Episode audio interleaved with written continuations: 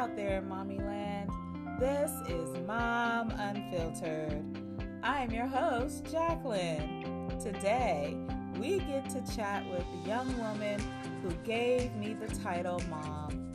She spent the last six years, and she argues seven, in a charter military school where she reached the rank of cadet first sergeant and pioneered the headquarters and headquarters company HHC at her former school. Her highest grade point average was 4.29. I like to round up to a 4.3. She graduated top 20 in her class and has been accepted into the prestigious UC Davis this fall for chemical engineering.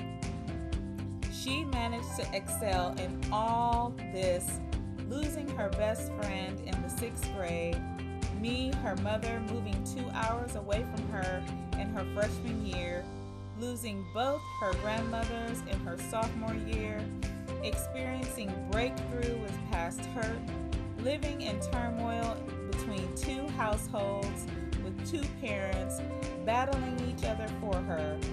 It was not easy for us, but we're here and we want to share our story for mothers and daughters going through it. Thank you, baby, for doing this with mommy. You are going to bless a lot of people. This is my daughter, Emiko. Please like, share, and leave a review on Apple Podcasts. Now it's time for our program.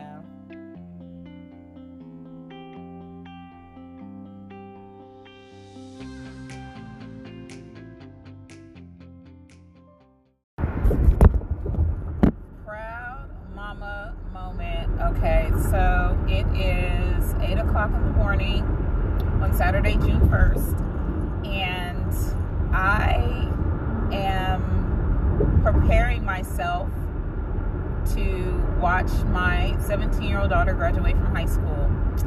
This is a very emotional day for me. Um, this is my first firstborn. I have three older children. I didn't get to raise them. They are my bonus children. Um, they're 29, 28, 27 this year as of 2019. And I didn't get to raise them. Um, I only experienced our um, my bonus daughter graduate from high school, and that was a proud mama, mama moment for me um, also because I came into her life the last year of um, her in high school, and she really struggled through that and worked really, really hard to graduate. Um, she worked tirelessly to graduate. And it was also the same year that her dad, uh, my husband, graduated from college. So that was a really big moment for us.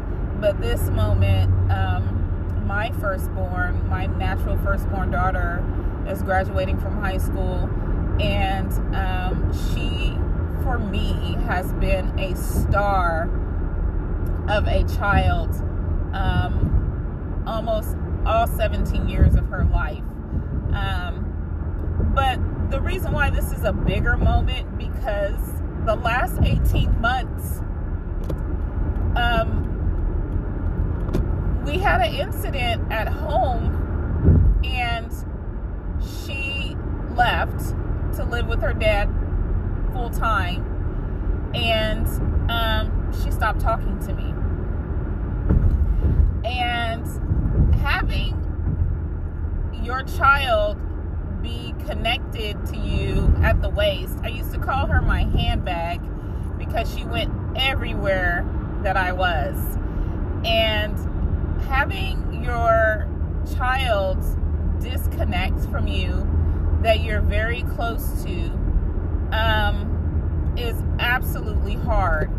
It's the hardest thing um, any mother who's close to their child, especially their firstborn daughter, um, could ever experience. And it was heart wrenching and it was very hard for me. And um, I didn't ever think that my daughter would ever stop talking to me.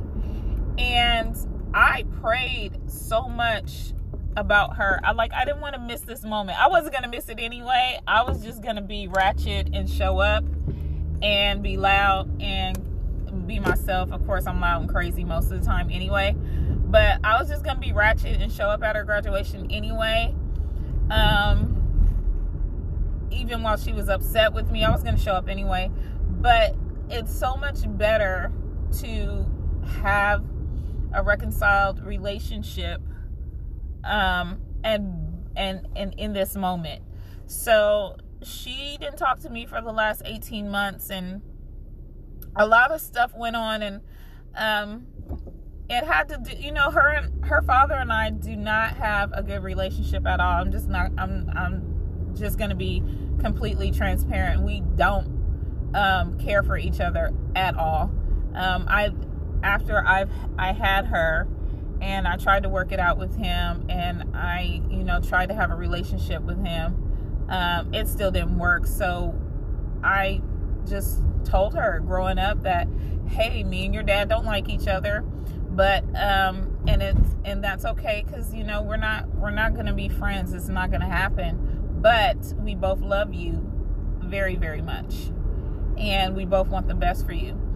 Um, but our fighting um, with each other and, and a lot of arguing, a lot of bickering, and you know, blame game and all that other crap that um, non functional parents do um, affected her really, really bad. So she didn't know what to do and where to go. And on top of me being married um, twice during her time, uh, her lifetime, uh, did not help. Um, the relationships that I had and that I have currently were not healthy relationships. And um, she saw a lot of stuff that I went through, and um, her father did not approve of any of those things. But you know, it wasn't his life.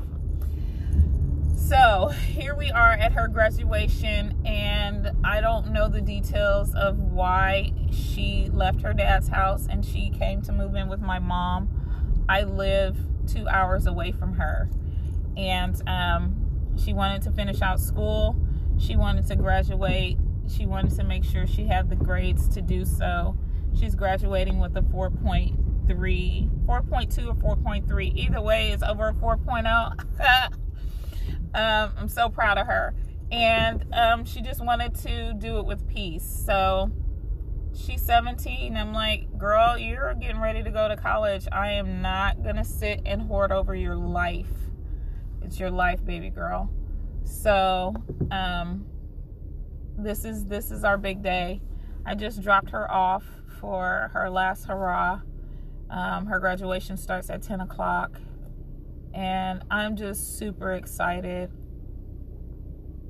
that we were able to come together and I could experience this moment with her, get her dressed, put her makeup on, you know, do her hair, do everything that I wanted to do for my daughter. I have two other ones to do this too, so I'm just really so proud of her. I'm so proud of her resilience. I'm so proud of her strength. I'm so proud of her perseverance. I'm like, she is, for me, absolutely amazing. She is for me absolutely amazing. And I can't wait for her to grow and um, just be amazing. So I did a rant about um, these people paying for their kids to go to school. My daughter's got a 4.3 and she, you know, has to pay for her schooling because her dad made pretty good money and um, I didn't make any money, so you know, but she has to pay for school. She got accepted. She didn't get accepted to USC like she wanted to. Um, excuse. No, excuse me. University of San Diego. Yeah. So she didn't get accepted to University of San Diego like she wanted to, but she did um, get accepted into UC Davis for chemical engineering. So I'm so very proud of her to continue her education. And um, I will get back to you and let you know how it goes as it goes. And hopefully, um, what I can do is have other moms share um, how they're feeling about their child graduating also in her graduating class. So, all right, you guys, I'm so excited. hey, this is my baby Emiko. No, I I am really absolutely insane when it comes to my oldest daughter. She is my firstborn. I um I don't know what my life would be like without her. Um you know, I don't know how my life would be like with any of my children. And if you guys hear gunshots in the background, we are um, in um, the Middle East of Oakland. I mean, and it sounds like the Middle East of Iran, huh? it could be firecrackers, but whatever. We're we're in Oakland at my mom's, and um, where Emiko currently lives. But um, say hi to the peoples at Mom Unfiltered, babe. Hi, peoples. I um often call refer to her as babe, so um this is my baby. So, honey, um I forgot what I was gonna ask you. The how long? What was the how long I was gonna ask you? I told her we was gonna wing this one. How long have I wanted to? Yes. How long have you wanted to go to college? See, she remembered the question. So, all right, let me be professional. This is my my daughter here. So, Emiko, how long have you wanted to go to college? Well, Miss P. you don't have to go. Okay. You anyway. say mom. Okay, cool. Um, okay, mom. Well, I wanted to go to college for a while, but it wasn't actually until I went to OMI that college was actually a thought in my head. Like when I was in elementary school, I was like, "Yeah, I'm gonna be president. I don't know how I'm gonna get there, but it's gonna happen." Yeah, she's gonna be And- president for a long time. I was like, the will of God's gonna get me there. That that's how that's gonna happen. Um, and then I got into OMI, and I was like, well, I'm gonna, I want to be a dancer, and I want to be president. I actually have a plan backing that up, and like I want to be a physician, a physician, and a psychologist, and all these things. But all of them had a plan with college and getting like multiple degrees and becoming a doctor in whatever I want to um, specialize in. Um, so college for the past seven years has always been an idea, but never actually thought I'd be here about to go to college. Right. So when you were writing your essays and applying for colleges, um, unfortunately for me, it, it is it's my bad. Unfortunately for me, I wasn't around. But what was your process on how? Because I know you wanted to go to USC.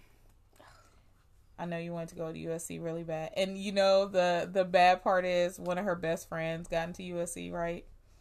Yeah, it's, we're like we're both like when she told me, I was like, oh, he gets everything, you know.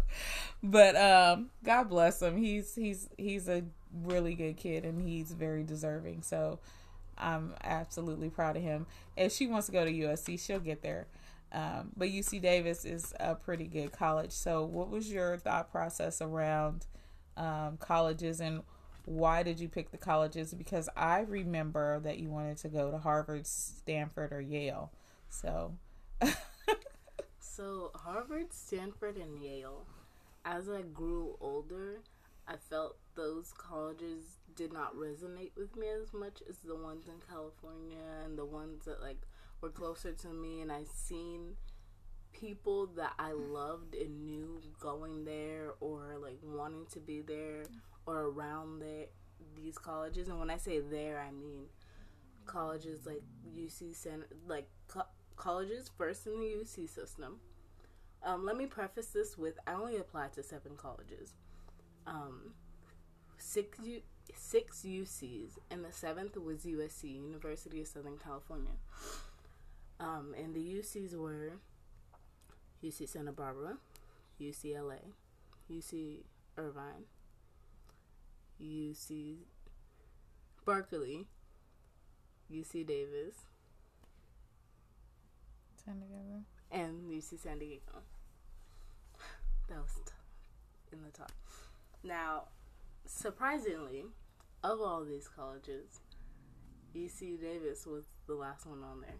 Now, during the application process, as a very dumb student, I decided, oh yeah, I have all the help that I could possibly need. And I have someone who works at USC going to like be reading over my essays, so I only really need to work hard on those essays. Have this person read over them and rework them to work hard on those. And I can do meh on my other ones. Now, God put me in a humbling moment on that one because I only got into Davis as a, um, I say as a, um, a repercussion and a punishment to that action. Where I want to be in life, I need to work hard in all aspects, and I've learned that over the years. But that that that part really um showed me that that's exactly what I need to do work hard for everything that I want. Even though um, the other seven six schools were not my top schools they were still schools that I wanted to go to. Because I meticulously picked the schools that I wanted to go to although they were not my top they were not in my top 2 or top 1 they were all schools that I would go to and I would gladly be there with no second doubt of being there. So UC Davis was kind of like a throw in for you. No. No. So you you really thought out going to Davis too. Yes, I did. Yeah. The schools that were throw-ins for me were the CSUs that I were going that I was going to apply to and ended up not applying to. Oh, okay. So you kind of just kind of willy nilly most of your application just because you felt like you had everything that you yeah you you you didn't you were like okay I'm I'm bad like I got a four point you know whatever. And I like you guys during her high school years she's run cross country. She's played lacrosse. She has um what else? You you were she created some engineered some Bioengineering competition competition and won some one she's she's done things and she's gotten accolades and she's ate with the the ma- uh, Governor. governor and you know had lunches with the mayor. Like she has done a lot of things in her high school year. I mean like in her high school life that i feel like anybody would look at an application or look at her on paper it was like yes we want her. But you know to girls and young girls uh, listen to what she said you know just being stupid and not working hard because you think that all your accolades and all your diamonds and pearls are going to follow you and you just show them. You show people your diamonds and they go oh yeah i want that. It, sometimes it just doesn't happen the way you want it to right It was a really um, humbling moment because I have a group of very supportive women I surround myself with, and even one of the most, sm- one of the smartest women in that group, she also she applied to 11 colleges but a lot of the colleges she applied to align with the ones i did. She didn't even get into those and not only did, does she do what I do, but she's done it better. She has a higher GPA than me. She's done community service out, outside of our school, whereas I have not. She continuously had run cross country, whereas I had not. Um, she was a higher rank than me in school. She is an amazing person, but she also didn't get into those places, and so I looked at it as I could I at that moment I looked at it as I could have worked my hardest and still not have gotten into that school. And that is not true. at all. I see it now. The moment that I gave up, or not giving up, the moment that I decided to slack in what could have been my best is the moment that doors close Mm. instead of being open for me. And so I look at it now as I can have any and everything that I want in this world, but I can't have that unless I continue to work hard. If I don't work hard and work for the things that I need and con- constantly work and not give up because I think, "Oh, I've done this," or I've I can I have done my best when I really haven't, then I won't get where where I want to be in life because the major that I'm going into and like the places that the places that I want to be and the things that I want to do with this major and this degree aren't going to be done with mediocre or okay or slightly you're right before perfect. No, it's not gonna do it. Yeah, that kind of effort, that that less than one twenty effort is not to work for you, huh? Yes. So, Emiko, do you feel like you were raised with specific spiritual beliefs, and how does that play a part in you um, getting to where you need to go in life? I was raised with specific spiritual beliefs on both my mother and my father's side.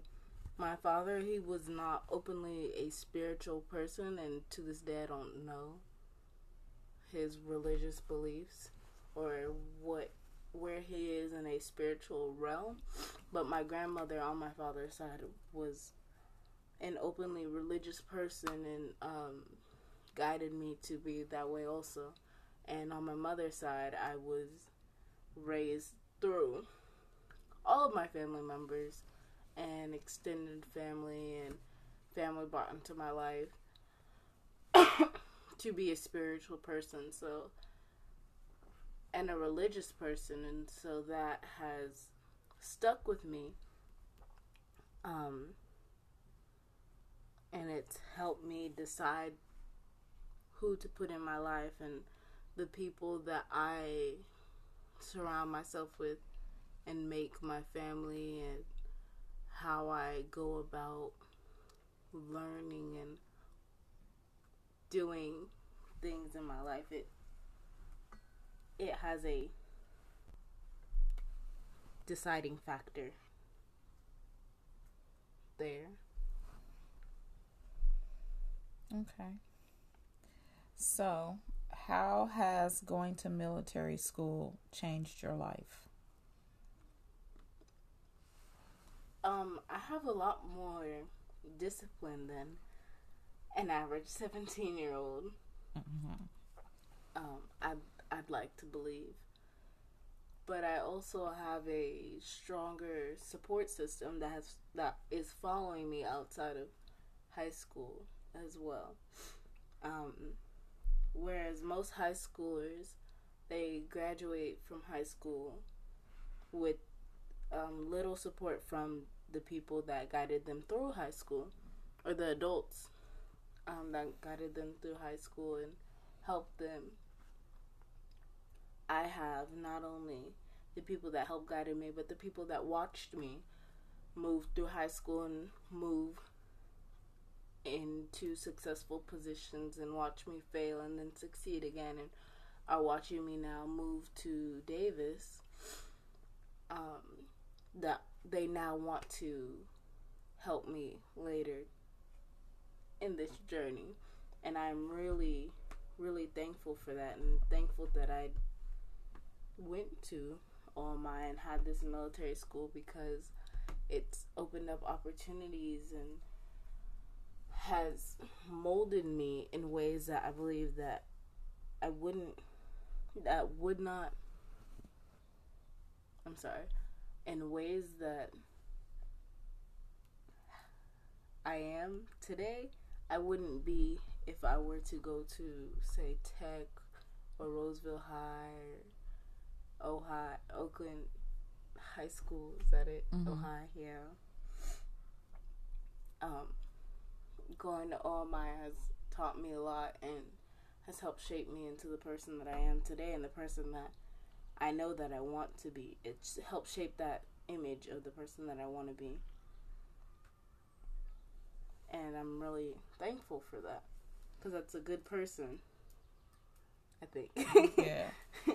Um, Emiko has always been amazing. Um, and school, she started out at um, Patton Christian Academy, and I really wanted to give her her education. Um, in the beginning, I wanted her to have a good foundation, but when she got to the fourth and fifth grade, um, she wasn't doing well in school academically. Um, she barely knew how to write and she barely knew how to read, but um, she was a good kid and everybody loved her. And the school, when I when I spoke to her fifth grade teacher, she was like, "Oh, Emiko's good. She'll learn it." And they just coddled her a lot, and um, it just didn't make me feel good. And I learned about Oakland military through a coworker of mine whose son was doing very well there. And um, he was going to public school and he he wasn't doing well at all. And then he started going to the military school and he was excelling there. And so she asked me to take my daughter um, for a tour and take a look at the school. And Emiko, just as sweet as she wanted to be, um, didn't fight me about it. She was like, "Yeah, I'll go look," and you know, she got to talk to everybody, and you know, even as a fifth grader, she's been very articulate, and you know, she met the adults that were going to be there, and they loved her, and um, she fell in love with the school, and when I moved, when I moved two hours away. Um, she was gonna come with me and move to Roseville, but she changed her mind. She was doing so well in the school, she did not want to leave. So um, that was one of the turning points where I just felt like this school was going to um, take her to the next level that she needed. And who was I to keep her from being the best version of her that she could be? So, um, as a mother, I made a hard, a very hard decision that um, I never suggest any any other parent to do. I, I really think it should be a case by case basis, but um, if you have to make a decision whether to leave your child or take them with you, I'm gonna always say take them with you because I, re- even though she's did a, well in the school, I regret not taking her with me. Um, but I knew that it was it was going to make her better um, at the expense of my feelings, if I could say that. Be transparent at the expense of my feelings. Kiki was in her feelings, so so Emiko, um, what would you do different? If anything, what would you do different as a, a teenager growing up? Um, I'm not gonna start a teenager. I'm gonna start at preteen. Okay. When I first went all mine, I would take heed to the warning of you're you're gonna get sucked into different crowds because you want to be cool, and I'd actually try to better myself when I was a sixth grader instead of when I was an eighth grader Mm-hmm. by surrounding myself with people that were trying to be better and getting those good grades and actually caring about school.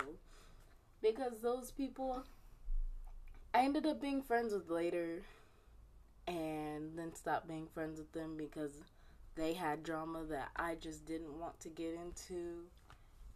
And they ended up being salutatorians of my class Right. and these these those people taught me the habits that well taught me the foundation of the good study habits that I have and like not writing down things.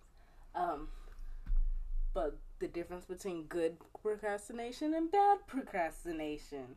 Something they did didn't pick up. No, I'm just kidding. But they did. I did get good lessons from them.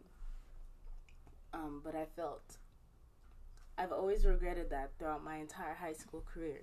Why didn't I become friends with them earlier? Why? What could I have done? How? What place would I be in? How smart would I be, or how much would I want to push myself if I would have stayed or been friends with them longer, earlier? If I would have stayed friends with them, even though they have drama what would have happened? How far would I have actually wanted to push myself? Would I be taking AP English instead of regular English, knowing that I could have taken AP and ASA? Would I have done better on my AP chemistry test if I would have been focused more on studying instead of on, oh, should I hang out with my friends or, oh, should I be on Snapchat? Ooh, should I watch that video my friend sent me? Um, that's one of my biggest school regrets, along with procrastination. It's a horrible habit to pick up. That's all. uh, honey, I don't even think procrastination for us is a habit. I think it's a genetic trait. I'm just gonna lay it out there because your mama. Yeah. Anyway, so Emiko, um, you started OMI at the sixth grade level.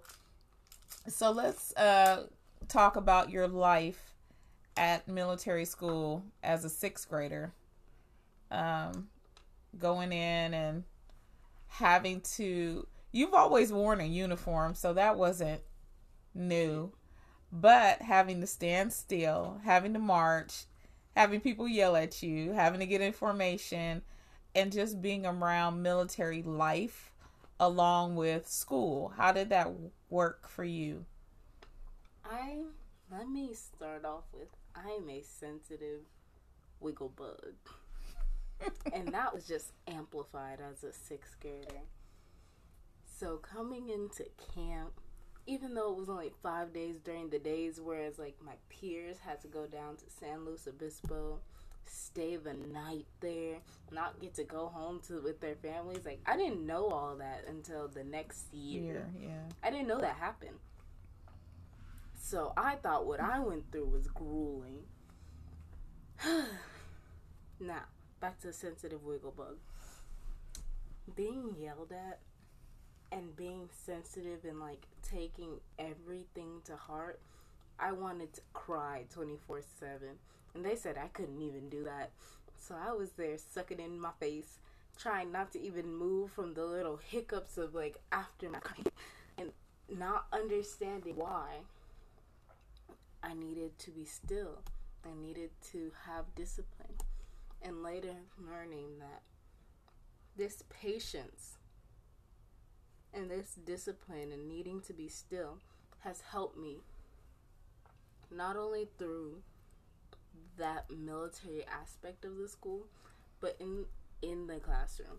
When someone didn't understand something and I did, I, I needed to be patient and needing like that is steadfast right? Yeah. Like that steadfast in situations like that. Because I know that if that was me, even though I'm I'm it's embarrassing. I can't ask front of the whole class. Anyway, um, if I was in that situation, I'd need someone to wait for me. So I could understand. So I needed that patience or like with my sisters. Lord, did I need it with my sister.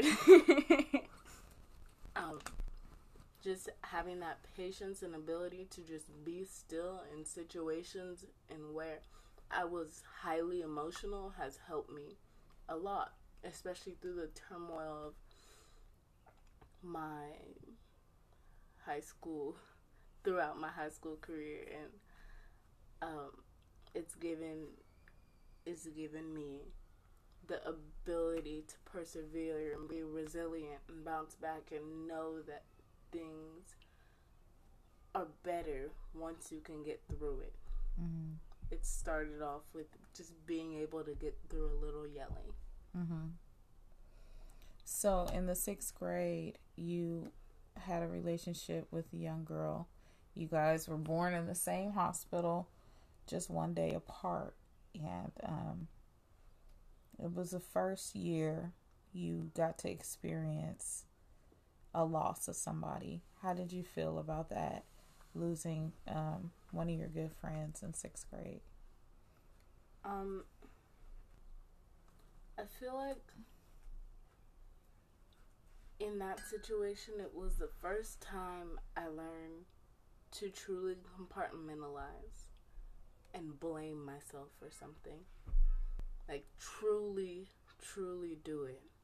Because I actually felt at fault for something. And even though I did nothing, it was that day, the day that my friend had died, I was being subbing in for platoon leader. And this, the platoon leader is someone who makes who makes sure that during the flag ceremony at school, everyone is there and everyone is accounted for. And the person, she wasn't there. The person that died wasn't there. And I said, oh, she's probably in the tardy line, running late or something. Like, she's fine. Everything's fine. I think, like, I think I saw her because I was late as well that day. Right. I thought I saw her. And I had walked in, went about my day. It was a great day. Till later that day, it wasn't.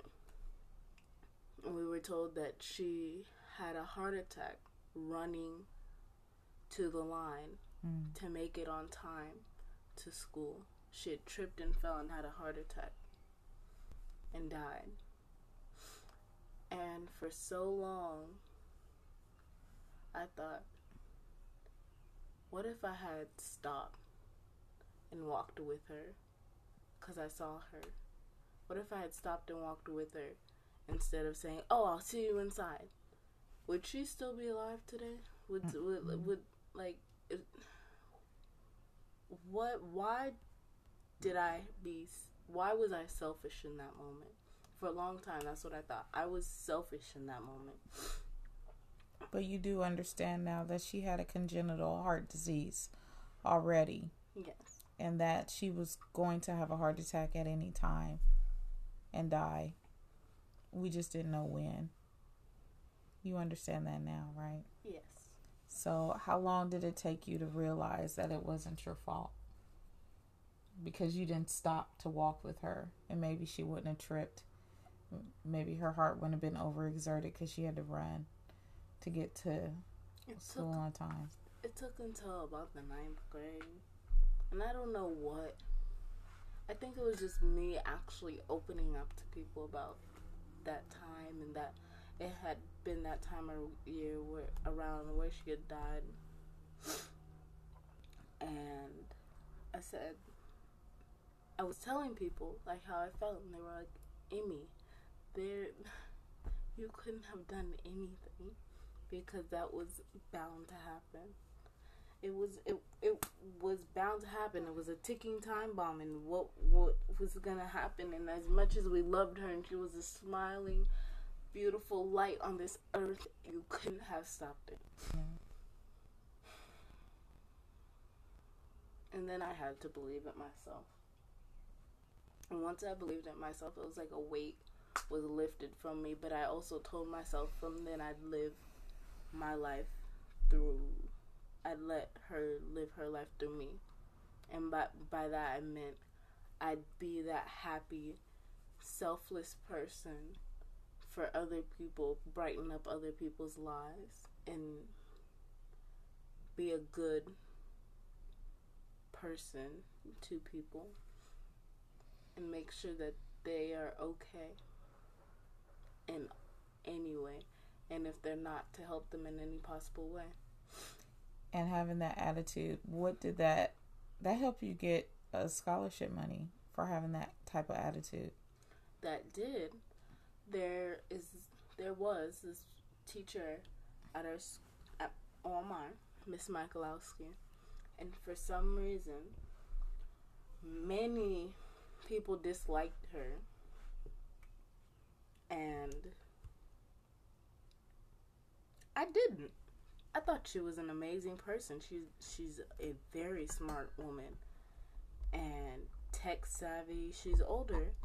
Um, people didn't like her for her attitude. They felt like she had a lot of attitude and was undeserving of their respect, and that was not it at all.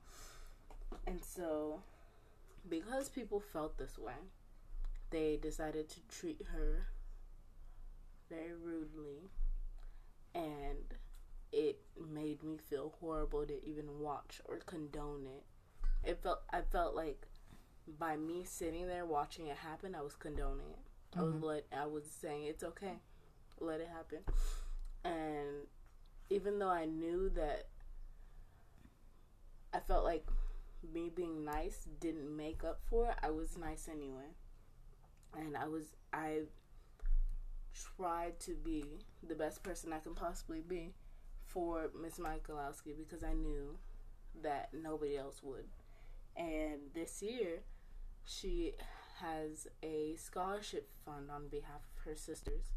And it is for the people that not only embody the four pillars of OMI, which are citizenship, leadership, academics, and athletics, who embody those pillars and show those on a daily basis, but are unwaveringly polite and nice to her. And I was one of the recipients. And it came as such a surprise because there was only four people within my senior class that were awarded that. And it mostly came as a surprise not because I was mm, that she said I was one of the most people, the one of the most polite of those people, but it came as a surprise that so many people decided that it was okay to not do that. Right. That mm. it hurt me, but it also gives me motivation to be that person, that Just, good person. Yeah, to still continue to hold Jessica's legacy of who she was. Yes. Did I say her name right? Yeah. You thought I didn't remember? so, you got sixth grade was absolutely a roller coaster. Seventh grade was good, right? First 4.0. First 4.0 in the seventh grade. Emiko got really good grades. And she played lacrosse in seventh grade, sixth grade, seventh grade, and eighth grade was her last year of lacrosse. And what happened in the eighth grade? Because you started getting bad grades. I was distracted.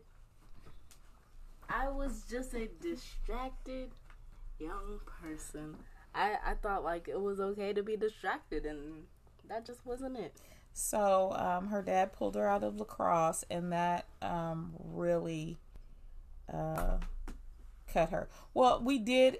We took her out for a week. Was it a week or two until she brought her grades back up? She had weekly, um, um, what are those things? Progress reports. So we took her out for a week to see if her grades would come back up, and they absolutely came back up to A's. And I said, okay, I made a deal with you that I was going to take you out for a week of lacrosse and you can go back to lacrosse. But she was living at the time half time with me and half time with her dad.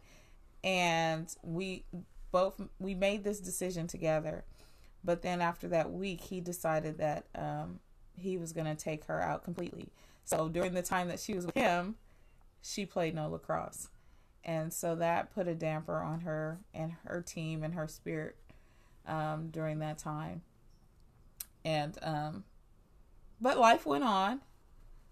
She had her eighth grade dance. She graduated from the eighth grade. That was all fun. And then, boom, high school comes, and her mom is pregnant and having another baby. And our life has been crazy. Her um, stepfather got heavily into drugs and a bad car accident. And I, as her mother, could not handle it. So I decided to take my small little family and move two hours away to a little hick town in the country, 45 minutes outside of Sacramento. And I wanted to take Emiko with me. It was all set. The judge felt like Emiko was an amazing student and that she would be able to um, fit in wherever and excel whatever whatever her father's argument was and so she would visit her dad three weekends out of the month a week for um, spring break and two weeks during the winter time and six weeks during the summertime. And um, when I went to tell Emiko the news, she called me crying. And, um, well, I called her. She cried and cried and cried and told me that she did not want to go. She wanted to stay at OMI. And I made the hardest, the very hardest decision of my life um, of giving up uh, majority custody and giving that to her father. And I did not pray about it. I did not ask God anything. I went, was led by my feelings, and um, I left her stepdad here. Um, and I took all my children and left her here with her father and um, moved to my little hip town outside of Sacramento. And how did that make you feel with me moving your freshman year of high school? I was upset at first because I didn't understand why you were uprooting everybody, yeah, everything and leaving me. I didn't understand why you couldn't stay. And then I was like, okay, fine. I have more freedom. Soon to find out, it was the exact opposite. Um, for most of my high school career, I felt restricted. I felt like I was in a box. And although I'm partly thankful for that box, I am also upset that I didn't I missed experiences that I feel that a high school student should have missed. Yeah. But at this point in my life, I do not blame you moving and uprooting for that.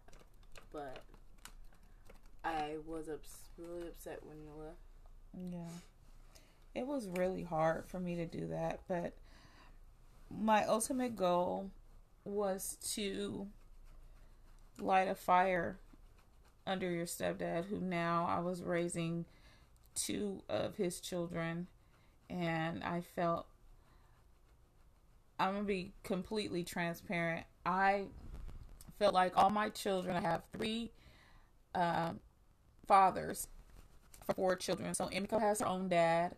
My second daughter has her own dad, which is an ex husband of mine. And my last two children have my current or former husband, whichever we want to call him at this moment. It's not finalized that it's former, so it's current as we speak um, today. Um, their father, um, I have their father, and um, I never thought that Emiko should be away from her dad. Um, I just felt like I had her and we were in a relationship and she was my kid and she was mine. I was very, very selfish. And um, if you follow this podcast at any time, you hear me say that in like almost every one of them. I was very, very selfish with her she was my daughter, you know, she was my baby. I never thought I could have children, so having her was an absolute miracle. She was a oopsie. I always tell her she was my favorite mistake, but having her was an absolute miracle for me. And um, she was mine. And I did not want to share her at all with her dad. And he had total right. But I didn't want her to be without her dad, right? I wanted her to be in her dad's life, but on my terms, okay? That's just complete transparency. And um, Emiko knows that. Um, and so my second daughter, it's a different story. He is uh, absolutely insane. And so she had to do therapy at two years old because of him. And um, she does not have any contact with him. So I met my husband when my second daughter was two years old. And Emiko, you were probably about eight or nine. Um, well, Emiko didn't meet him until she was like nine, but um, she, he met my second daughter earlier than Emiko. She was with her dad every other weekend, and the weekends I did spend with my husband at that time. Um, Emiko was not with me, um, but my second daughter was, and so she was able to meet him and spend some time with him, and he was really good with her. Um, and then we ended up having two kids. His mother passed away, and he got heavily into drugs. And then he got into a bad car accident, which he broke his neck, and he shouldn't be walking or talking, and he shouldn't even be alive, but he is. And but the pain from that car accident um, did not help him.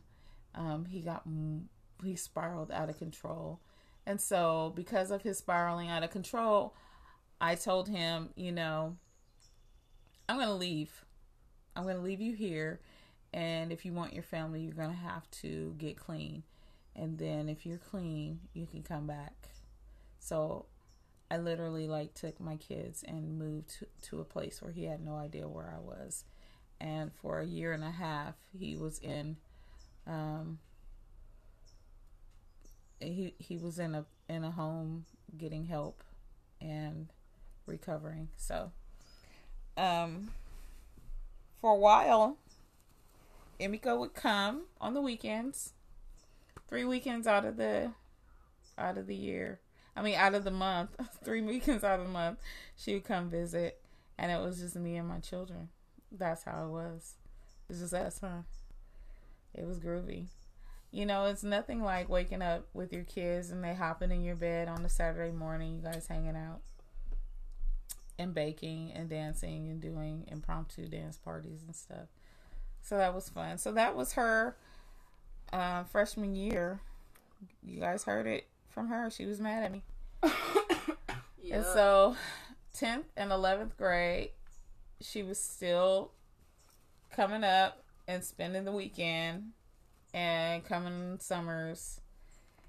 And then we had some stuff going on. Um, I don't know where it started. I am pretty oblivious when I don't see there's something wrong. Emiko is a good masker of things. Sometimes I catch it, you know, what's wrong, what's wrong, what's wrong. I have to ask her and nag her What's wrong? What's wrong? What's wrong? That's the only right, I want her to know, though. Yeah, what's wrong? What's wrong? Wrong. Then I just mad, nag, nag, nag, nag, nag, and finally she just like gets like, "Oh, mom," and then she tells me things that are going on. So between my house and her house, uh, her dad's house, she had a lot of turmoil, and um, she was protecting me from a lot of things that she was going through. Um, to my dismay, um, I personally felt like um, her wanting to protect me was hurting her and possibly hurting other children in our house. So, a big blowout happened between her and her stepfather, and um, I did not understand the validity of it all and I just saw it as a teenager rebelling. And um, if you believe in a Christian marriage, it's always your children are going to leave you anyway and forge their own paths in their lives. So you and your spouse need to stay on the same page. And so I did um I I still love it. I loved Emiko, but I had to take um dad's side in that instance because that was the only side that I saw. Like we're parents and we're doing parental things and she was being rebellious. And so that's what I saw in that that moment in time. And I didn't know any of the backstory or the underlining factors to those things. Um, we will not be transparent and talk about those things because Emiko and I have not really delved into that. But um, all of that led up to um, her not speaking to me. And it had to do with her not wanting to speak to me and her father um was he like demanding that you didn't talk to me? Did he like tell you you couldn't talk to me at all in this process? No. But when i suggested talking like at one point i was like I'm kind of tired of not having my mom in my life. Like, my mother is missing moments in my life that she really shouldn't be. And my dad appealed to my anger by saying, well, she hasn't done anything besides say empty words to try and correct what has happened. And so, me being angry, I said, you know what, you're right. I'm not going to speak to her. mm-hmm. And it just kept at that until I came to live with my granny. And I was like, you know what? Despite whether mother has done anything to try and rectify what happened, I'm I'll just talk to her because I need to have my mother in my life, and obviously it's gone horribly wrong since she's not. Yeah. Yeah. So this is I missed her 11th grade year. Um, It wasn't that fun anyway. uh, it would have been. We would have had so much fun. I would have made it phantasmagorical, as my dear friend Teak, um, God rest her soul, would say. Um, I made it phantasmagorical anyway. But I missed her whole junior year.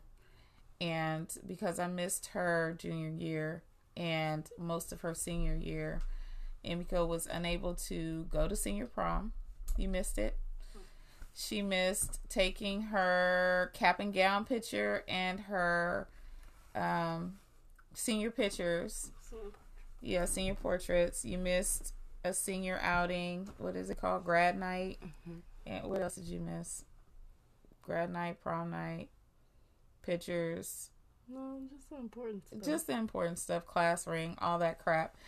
And when she finally opened up to me, I'm like scrambling like a mad woman to try to get the last little bit of senior stuff for her, like a crazy woman. And I'm still trying to find a place so she could take her senior pictures.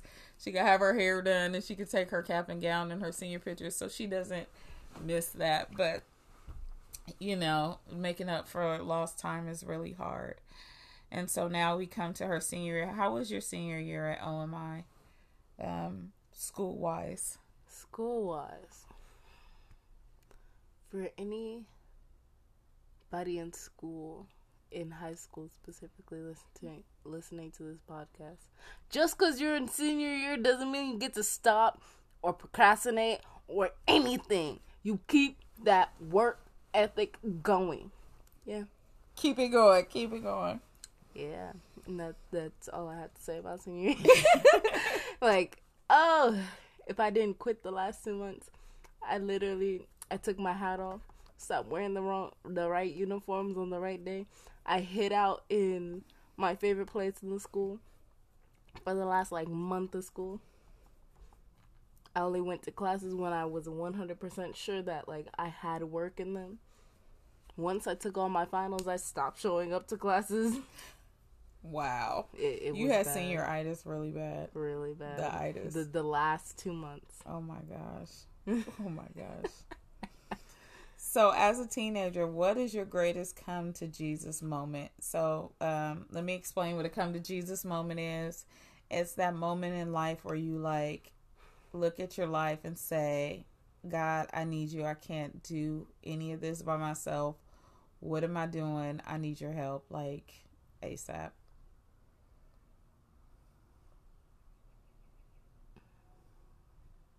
It's a hard one, huh? Mm. You probably had a few of them. Yeah. I'm modest about it. Yeah. Yeah. yeah. Um.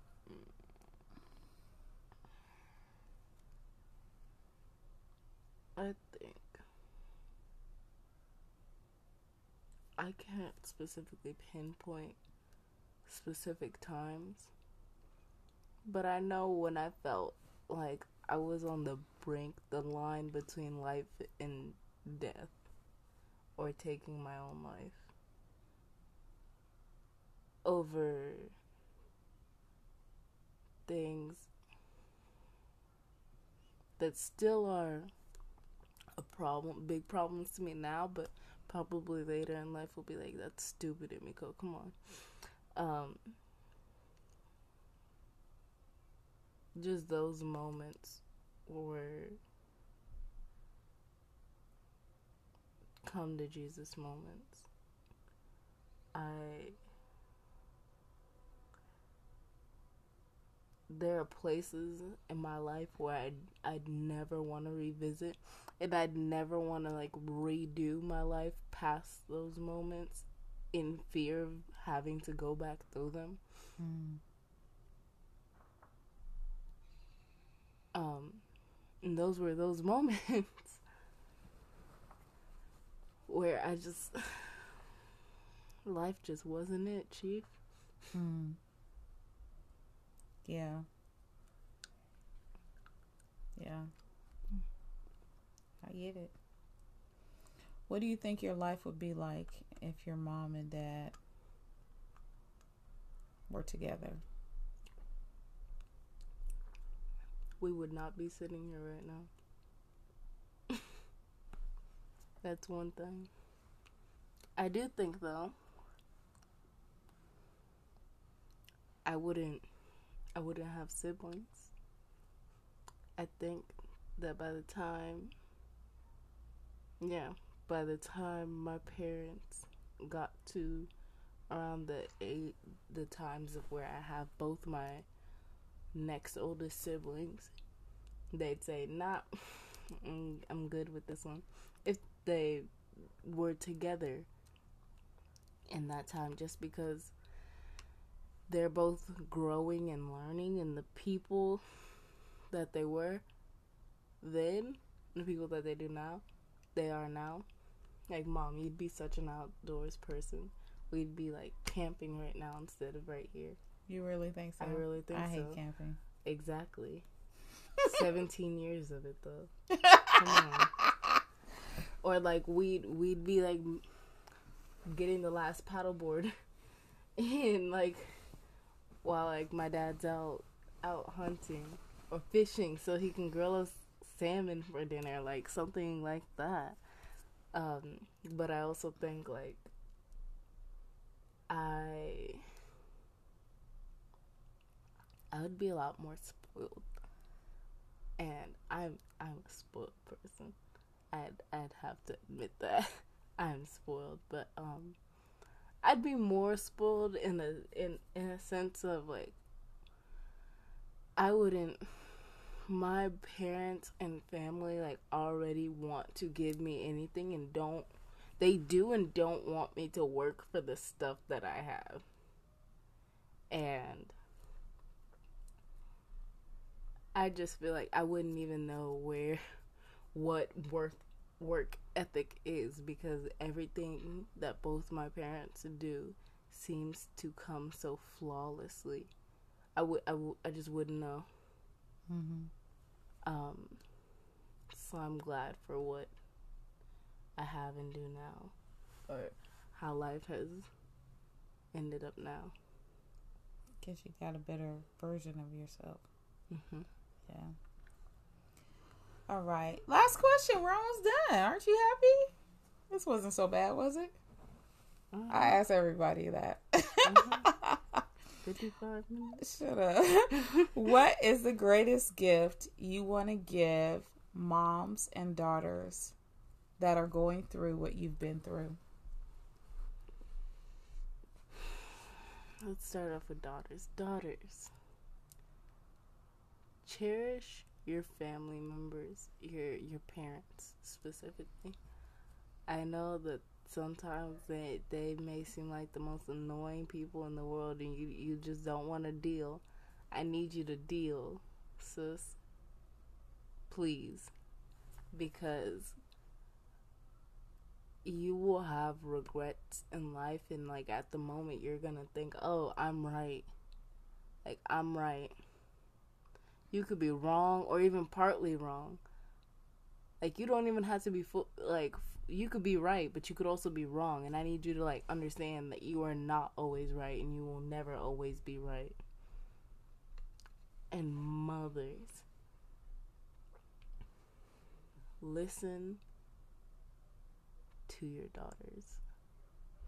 Just just listen. And I know like if you have relationships like my mom and I where like I used to talk my mother's ear off. Sometimes just just like on those days you're like I I really don't want to listen. Listen cuz I bet you those are the days that your daughter is going to reveal something to you that you're like what the what Right, What the what?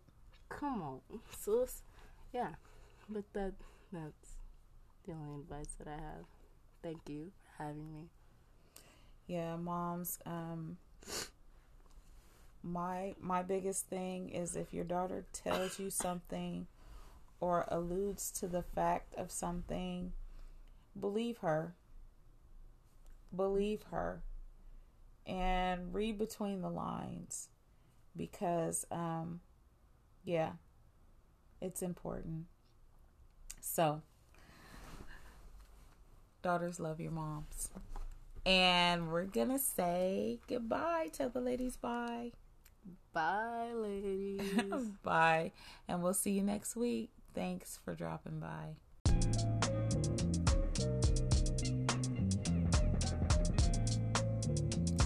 Thank you for tuning into our program. Don't forget to like, share, subscribe, and leave us a comment. I can't wait to see you all next week on Mom Unfiltered.